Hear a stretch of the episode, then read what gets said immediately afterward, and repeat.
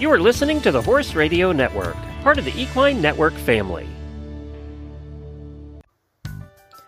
Welcome to the Dressage Today podcast's Training Buzz. These short podcasts bring you the best tips straight from our subscription video site, Dressage Today on Demand. To get full access to all our videos, go to ondemand.dressagetoday.com and enter promo code DTPodcast to save 15% off your subscription. Now, listen in on this week's buzz and enjoy the ride. Today's training buzz is sponsored by Purina.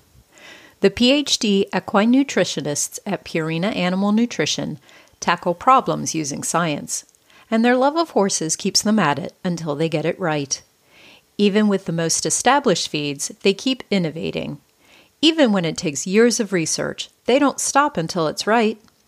They are dedicated to the scientific method, but it can't capture the feeling of seeing a horse reach their full potential. It takes science and love to help your horses live their best life.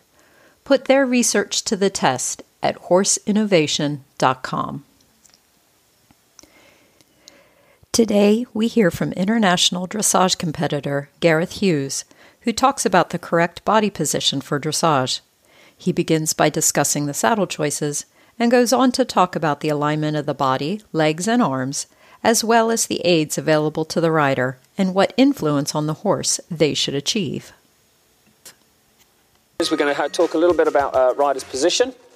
Um, how how we're looking for uh, you to sit, how the positioning of your leg, your arm, your body, your back, and how, how the body we want the body to work through while you're riding. And what we're going to do then is we're going to show you how the, your position influences uh, the way of going of the horse. So everybody knows that um, within the dressage position, it's a very upright position. Okay, and it's a balance between being able to sit very, very tall but stay relaxed. So what we have is is that the, the the saddle does influence our position to a degree. So when you go to look at purchasing a saddle, what you're looking for is a, a saddle that allows you to sit as naturally as possible within the position that we require you to sit in. So um, you don't want the saddle to have too much influence in a good or bad way. Um, so if you're fighting your position, then it's usually not working. And also, too, if you find that you're restricted in your position, it's not working either. So, what we are looking for is very basically we're looking for uh, this upright back, we're looking for a straight line between the shoulders, the hip, and the heel. So the leg sits underneath the body. So this is sort of the upright position that we're looking for when you are. Um, when you're, when you're standing still. Reason being is what we need the, the, the rider to be able to do is stay open in the shoulder, so we have the, the straight back, just claps a bit. What we don't want is that to happen. So we want them up tall, so the hips are forward, the, the thigh hangs forward like this, which allows the lower leg bend at the knee, so you have that movement. That's where all the leg aids come from. Leg aid, what we're looking for is you direct from the calf, and you jump from the heel. So if we're wanting more activity in anything, we use the heel, but the aid actually comes from the calf. So when we're talking about a leg on the girth, we're not actually talking about it being here. We're talking about it being underneath the rider. So therefore the leg aid does that. So if your position, if you just sit back a bit, if your position's there and that's your natural position, then what you have to do is A, you can see it doesn't look as nice, it's a bit of an armchair position, but also two, then to use your leg, you have to come all the way back here before it starts to come into place. So the relaxing leg position is too far off the horse. Just sit up and forward again. So what we're looking for is the leg hangs underneath. So when the, when the horse is working away, walk, trot or canter, that your leg is relaxed and breathing on its side. So that's sort of the leg position we're looking for. Here, what we have to think about is, is two reasons. One is sit up straight, it looks better. Two is, is that your position, what we'll do is we'll, we'll, we'll show you this as once we start moving, is the fact that how you sit through here affects directly how your pelvis works, how you work from here to here, and that does have a direct influence on the horse. Also, too, is what we're looking for is the arm to hang nicely with a bend through the elbow. So each joint, that's why we have joints in our body, each joint has a job to do. We don't want to lock. If you lock like this, what happens is that happens. You can see that it brings your shoulders to, in too much of a rounded position. You round the shoulders, you collapse in the middle, you collapse in the middle, you tip forward, you tip forward, your lower leg falls out of place. So has this sort of domino effect.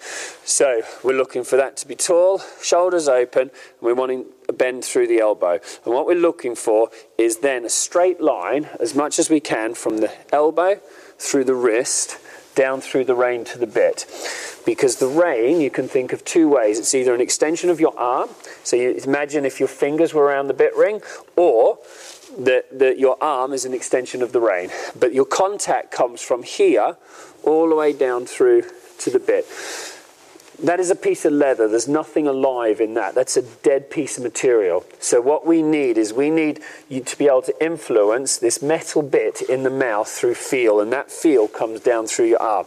So, we need to be able to be elastic, and we need to be able to be slightly restrictive depending on what we're looking for.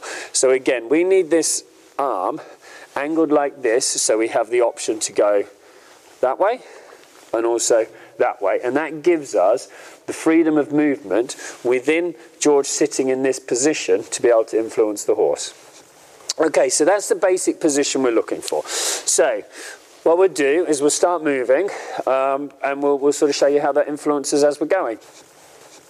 We're going to start working through, we're going to talk about the rider position as we're going. Now, what we're going to do is we're going to focus here a little bit on the rider's position. I'm going to put her in a good position, a bad position, so you can see how it affects the frame of the horse, the balance of the horse, the way of going of the horse. Um, when you're uh, working through at lower levels, if you think that in the rider's position we have five aids, we've got two legs, a seat, and two arms. Okay, we can subtly use our voice. Um, but, um, but basically, you have those five aids, and those five aids have got to be able to influence direction. They've got to be able to influence the pace that you want. They have to influence the speed within the pace, the tempo, rhythm. They've also got to be able to influence the shape, the frame of the horse, the setup of the horse. So, when you're working at lower levels, um, and depending on what country you're in, in the national test, depends on what level the lateral work comes in. But at the lower levels, we're basically judging um, basic shapes, straight lines and circles. So you have those five aids, and you can use those five aids to create that influence over that frame, over that shape. What happens is, as you then start working up the levels, and the movements get more and more difficult. Now, you don't get given two more legs, another seat, and two more arms for them to be able to then influence the lateral positionings. So, what you have to be able to do is you've got to be able to, through this, through your frame, through your body, is create this setup. This setup in the way of going that we create not just a shall we say, mental understanding, but also we create this muscle memory. The horse learns to be able to hold itself into this setup. It's like us that we what we want to be able to do is we want to be able to create this sort of setup within our own position that we don't have to focus too hard on it. It becomes more natural in how we sit with reminders from our trainers and things like that. But become, we, we train our body to sit tall. We want to be able to train the horse to be able to stay in this shape. So therefore, then that we can pass a degree of responsibility over to them. So within those aids, we can sh- we can shape them up, set them up, then ride the positioning of the horse. So what happens then is that what you get away with if you're just riding your basic shapes in your position or how you influence the horse doesn't necessarily mean that you get away with it at an advanced level.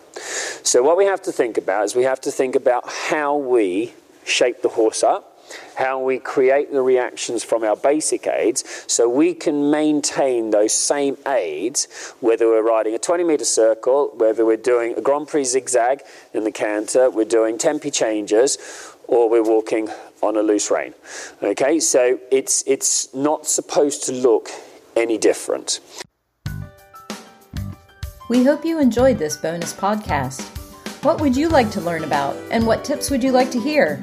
Email me, Stephanie, at sruff at equinenetwork.com or reach out to us on social media. Remember, go to ondemand.dressagetoday.com and enter promo code DT Podcast to save 15% off your subscription to our online catalog.